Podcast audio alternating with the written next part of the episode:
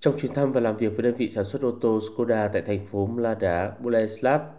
Đại sứ Thái Xuân Dũng đã đánh giá cao sự phát triển và quy mô sản xuất của doanh nghiệp sau 2 năm bị ảnh hưởng nặng nề bởi đại dịch. Ông khẳng định bên cạnh các chính sách hỗ trợ từ các bên, sự năng động và nỗ lực của doanh nghiệp đã góp phần gia tăng hiệu quả hợp tác kinh tế giữa Cộng hòa Séc và Việt Nam thời gian qua. Với việc liên doanh sản xuất ô tô giữa Skoda với Việt Nam trong thời gian tới, thì đây sẽ là một trong những hoạt động đặc biệt thúc đẩy hợp tác kinh tế giữa hai nước, cũng như là tiền đề phát triển tốt hơn nữa mối quan hệ hữu nghị truyền thống lâu năm giữa Việt Nam và Cộng hòa Séc. Qua chuyến này thấy là đây là một nhà máy rất hiện đại, kể cả về tổ chức sản xuất, rồi cái logistics và cái môi trường làm việc.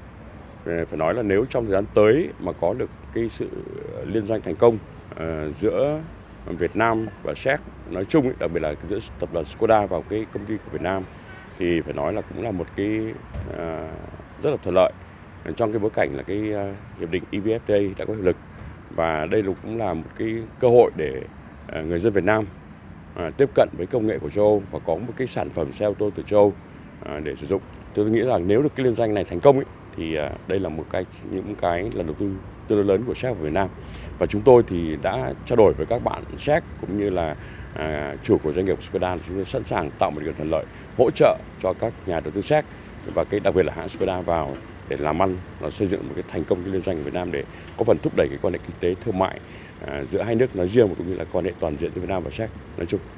Skoda là thương hiệu xe có nguồn gốc từ Séc, được thành lập từ năm 1895 và nay thuộc sở hữu của Volkswagen.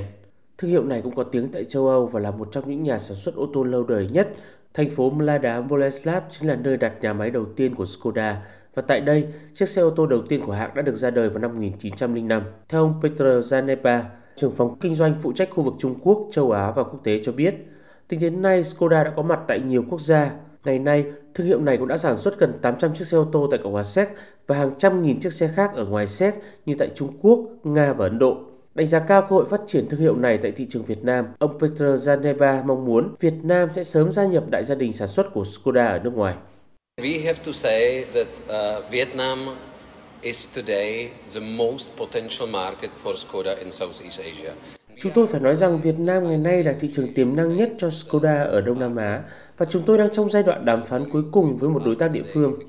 Còn về triển vọng tại Việt Nam thì chúng tôi đã xác định 3 giai đoạn quan trọng tại thị trường Việt Nam. Cái giai đoạn đầu tiên là đưa những chiếc xe sản xuất tại châu Âu vào Việt Nam và nhanh chóng xây dựng thương hiệu Skoda tại thị trường trong nước của bạn.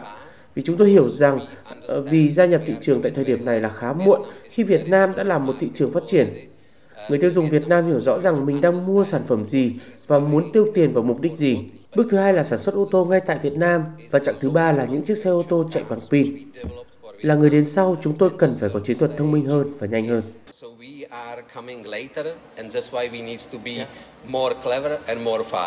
Hiện tại thì Cộng hòa Séc đã đầu tư 44 dự án vào Việt Nam với tổng số vốn đầu tư hơn 91 triệu đô la Mỹ và đứng thứ 48 trên 141 quốc gia và vùng lãnh thổ đầu tư vào Việt Nam.